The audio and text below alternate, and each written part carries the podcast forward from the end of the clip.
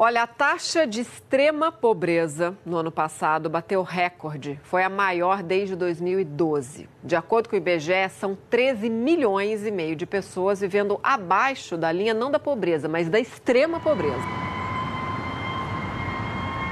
O Brasil, desde 2012, não tinha uma taxa de extrema pobreza tão alta. E nos últimos quatro anos, é, a gente acompanhou um crescimento ainda mais desse grupo eu pago aluguel. O que sobra eu vou comprando os necessidades, o que mais precisa. E os outros a gente vai viver de doação quando nós recebe. Um pouco é assim, mas a gente tem que se virar aos poucos. O áudio que você acabou de ouvir tem como fonte Globo News, Jovem Pan e TVT. Este é o assunto. Pessoal vivendo na extrema pobreza, aumentando assustadoramente 4 milhões e meio de brasileiros, 4 milhões e meio se tornaram extremamente pobres de 2015, 16, 17 e 18, sobretudo no ano de 2018. Isso significa 6,5% da população. Extrema pobreza. Se você somar a extrema pobreza, 13 milhões e meio, mais pobreza, 52 milhões e meio, nós estamos falando de 66 milhões de brasileiros são pobres ou extremamente pobres. Sou o professor Luiz Flávio Gomes, deputado federal por São Paulo, o único deputado que não recebe salário, abri mão do meu salário, renunciei. Um dado importantíssimo: dentre os extremamente pobres, mesmo os que estão trabalhando, os que estão trabalhando, 1 milhão ponto 8, quase 2 milhões, estão ocupados, estão trabalhando e recebem menos de 140 reais por mês de rendimento individual. Ou seja, não é porque o cara está trabalhando que ele sai da extrema pobreza. Isso é um absurdo. Todos os índices que medem a desigualdade e a pobreza no mundo, índice Gini, índice de Palma, todos estão explodindo no Brasil, sobretudo no ano de 2018. Os 10% de maior rendimento no país estão levando o filé mignon, estão levando a cota máxima, tudo que pode vai para eles. Agora, e os 40% mais pobres? De 2016 a 2018, os 40% mais pobres só tiveram 0,4 4% de aumento. Ou seja, nós estamos vivendo em um país de extrema, extrema desigualdade. Os 10% mais ricos tiveram um aumento de 2,5% além da inflação. O 1% mais rico teve aumento de salários de 2014 a 2018 de 10%. Mais ricos, 1%, aumentou 10%. E os 50% mais pobres perderam 17,1%. Ou seja, o desequilíbrio é absoluto e total. Daí a pergunta: mas seria o Brasil um campeão mundial da desigualdade, da riqueza? É uma possibilidade. A Escola de Economia de Paris acaba de publicar então um balanço do mundo todo e o que eles afirmam é que dos países democráticos, o 1% do Brasil leva a maior fatia comparado com os demais países. Catar está na frente do Brasil o 1% leva 29% da riqueza nacional, porém Catar não é uma democracia. Brasil vem em seguida, 28,3%. Está tudo nas mãos do 1% mais rico. Isso é uma desigualdade impressionante e, ademais, estão explodindo os bilionários no mundo. Estão explodindo. Nos anos de 2016 e 2017, 82% de tudo que foi dado, produzido de riqueza no mundo, 82% de tudo que tem de riqueza no mundo foi para o 1% mais rico do planeta. Leia-se o 1% está levando praticamente tudo e os 99% está aí vivendo ou na extrema pobreza, ou na pobreza, ou está com a sua seu padrão de vida extremamente afetado. O que tudo isso gera? Essas desigualdades impressionantes que estamos vendo geram uma sensação de injustiça brutal. Você percebe a situação injusta, se percebe a injustiça, e essa sensação de injustiça gera muito ressentimento, muita mágoa, muita angústia. Então, se você não põe isto para fora, você vai acumulando dentro de você um monte de mágoas, um monte de angústias e de rancores, de ressentimentos. E o que é que isso produz? O ressentimento produz algo muito mais grave, sentimentos muito mais tóxicos que são ódio, raiva, ira, cólera. Ou seja, vamos na ordem. A injustiça que você percebe, então gera uma sensação de injustiça, isso gera um ressentimento, e o ressentimento gera sentimentos tóxicos terríveis na nossa vida, terríveis. Ódio, raiva, ira e tantos outros. Bem, isso aqui não é vivido só no Brasil.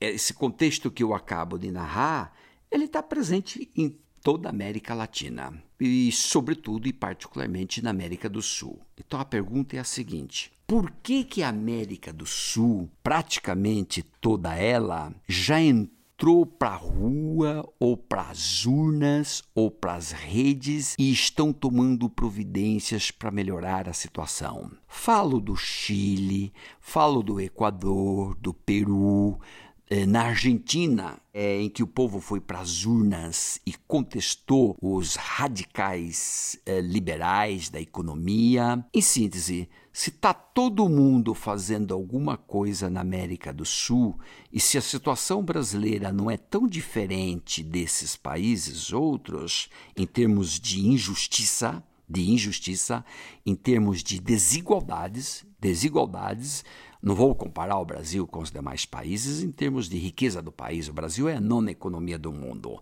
Não é isto que eu estou falando. Em termos de desigualdades, tratamentos desiguais, se nós somos iguais a eles, por que nós não estamos contestando nossas desigualdades? Aqui entra o tema da tolerância. E a tolerância é explicada pelo efeito túnel. Então eu queria agora te explicar exatamente o porquê que nós brasileiros ainda não estamos, por exemplo, fazendo o que os chilenos estão fazendo. O efeito túnel. Grave aí. Efeito túnel é uma tese de um economista muito famoso, Albert Hirschman, que em 1973 escreveu sobre este efeito túnel. Uma outra economista muito fantástica, que é a Mônica de Bolle, reproduziu o efeito túnel de Hirschman agora, recentemente, num artigo no jornal Estado de São Paulo. Vamos lá. Que é o efeito túnel? Imagine que você esteja preso em um engarrafamento dentro de um túnel. Tudo parado há vários minutos. De repente, a faixa ao seu lado começa a se mover lentamente, enquanto a sua faixa continua absolutamente imóvel. A constatação de que, enfim, o tráfego começou a se mexer lhe dá esperanças de que, eventualmente, a sua faixa também vai andar. Este é o efeito túnel. Leia-se: nós toleramos situações de injustiça, situações mal recebidas por todos nós, quando quando você cria expectativa de que as coisas vão melhorar. Se tudo melhorou para uma faixa e aquela faixa andou, você acha que a sua também vai andar. Então você percebe a partir daí que é uma questão só de esperar, que daqui a pouco você também vai ser contemplado. Tua faixa vai ser também beneficiada. E então nasce a tolerância. A mesma coisa se dá frente às desigualdades de renda, desigualdades de riqueza. Nós já vimos nos números iniciais o quanto que o produto nacional de todo mundo está sendo distribuído de maneira absolutamente absurdamente desigual. Eu te falei, 82% de tudo que se produziu no mundo em 2016/2017, 82% foi para o 1% mais rico do planeta. Leia-se, 1% ficou com uma cota absurda, enquanto que o restante tudo foi distribuído entre os 7 bilhões outros de habitantes da Terra. Eis aí então o tema efeito túnel. E a questão central que eu gostaria de colocar aqui para vocês neste podcast é a seguinte: é o nível de tolerância do brasileiro frente a todas essas desigualdades. Como anda? O que você pensa sobre isto? Você acha que nós brasileiros somos muito tolerantes com essa situação de desigualdade? Ou você acha o contrário? Sua opinião é muito valiosa. Nós vamos fazer uma enquete no final. Eu gostaria de ouvir a sua opinião, sua enquete, sua nota, pelo seguinte. Se nós todos não estamos protestando, nem estamos nas ruas, nem protestando de maneira organizada nas redes, é porque estamos tolerando. Quando é que termina essa tolerância? Historicamente, em todos os países, a tolerância com a injustiça termina no momento em que todo mundo perde a confiança no futuro. Você perde a expectativa de melhora. Voltando ao túnel, se ali no túnel uma faixa só foi e o restante tudo não anda nada, você espera, espera, espera, não anda nada, não anda nada, não se move, não se mexe, tua tolerância termina. Tua tolerância acaba. Você vai então ter algum tipo de explosão. Você vai buzinar, você vai gritar, você vai per perguntar o que está acontecendo. Então, alguma providência você vai tomar, porque acabou o seu nível de tolerância. A tolerância só existe até o momento que você tem boa expectativa de que vai melhorar. Quando você percebe que não vai melhorar, nasce a intolerância e ela nasce na hora do basta, chega, é o máximo. Você, a partir daí, começa a se manifestar, ou nas redes, ou nas ruas, ou no contexto que você se encontra.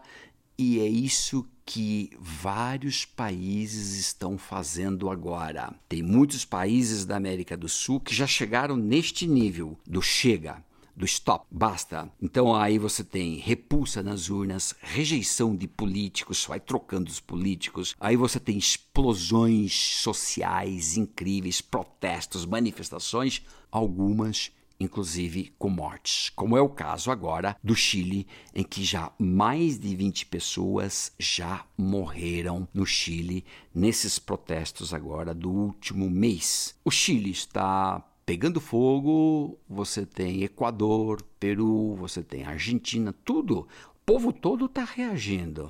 E nós estamos ainda num estágio aparentemente tranquilo. Então, o que eu quero saber? O que você acha?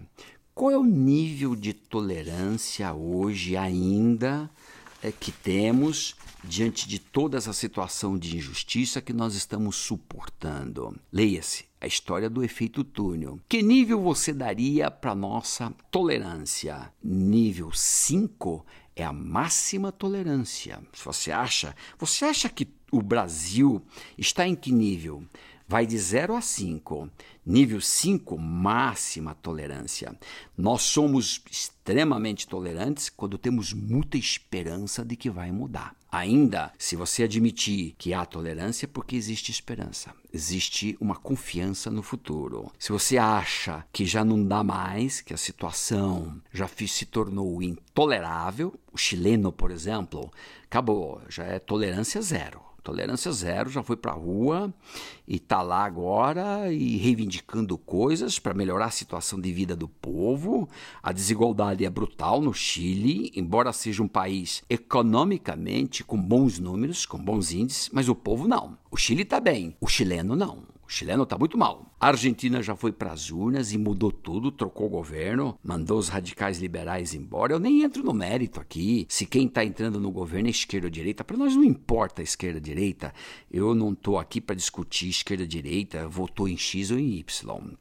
Nós estamos aqui para entender o fenômeno, por que, que o chileno já está nas ruas e por que, que o brasileiro não está nas ruas. Qual é o nosso nível de tolerância neste momento ainda? 0, 1, 2, 4, 5? O que você acha? Dá a nota.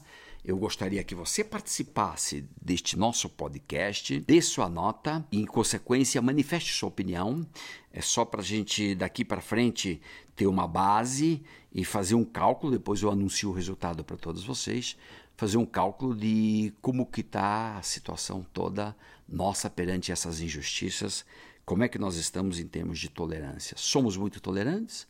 Ou já a tolerância está acabando, etc. Dê tua nota. Se você ainda não está dentro do nosso canal Telegram, é muito fácil você participar, entrar e, de outro lado, participar das enquetes. Quer participar da enquete? Faça o seguinte: use o link que está aqui na descrição deste áudio e por meio deste link você vai para dentro do Telegram e vem para o nosso grupo, vem para o nosso time. Esperamos sua nota e eu espero que você tenha entendido bem a história do efeito túnel. Ele, nesse instante, está segurando a barra no nosso país. Não fosse o efeito túnel, nós já estaríamos em situação idêntica do Chile, por exemplo, ou do Peru, do Equador, é, em síntese, ou da Venezuela. É, muita gente já não tolera mais, não aguenta mais, acha que a Venezuela é insuportável. Eu, como não tenho nenhuma afeição com esquerda-direita, eu não trabalho com esses assuntos esquerda-direita, então para mim não importa o país. Chile hoje está dominado pela direita, Venezuela pela esquerda, mas não importa a situação econômica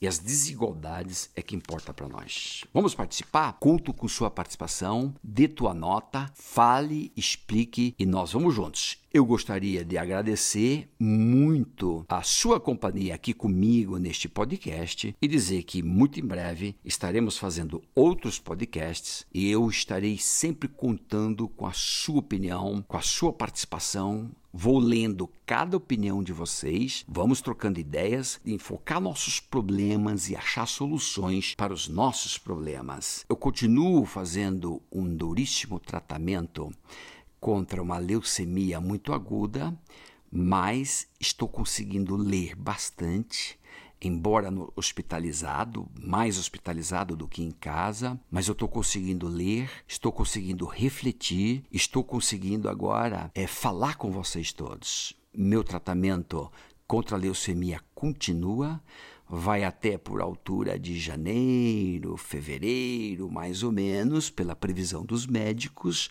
mas o mais importante, nós estamos juntos, nós estamos debatendo, nós estamos discutindo coisas extremamente sérias e é por isso que sua opinião importa para nós. Forte abraço a todos, até o próximo podcast.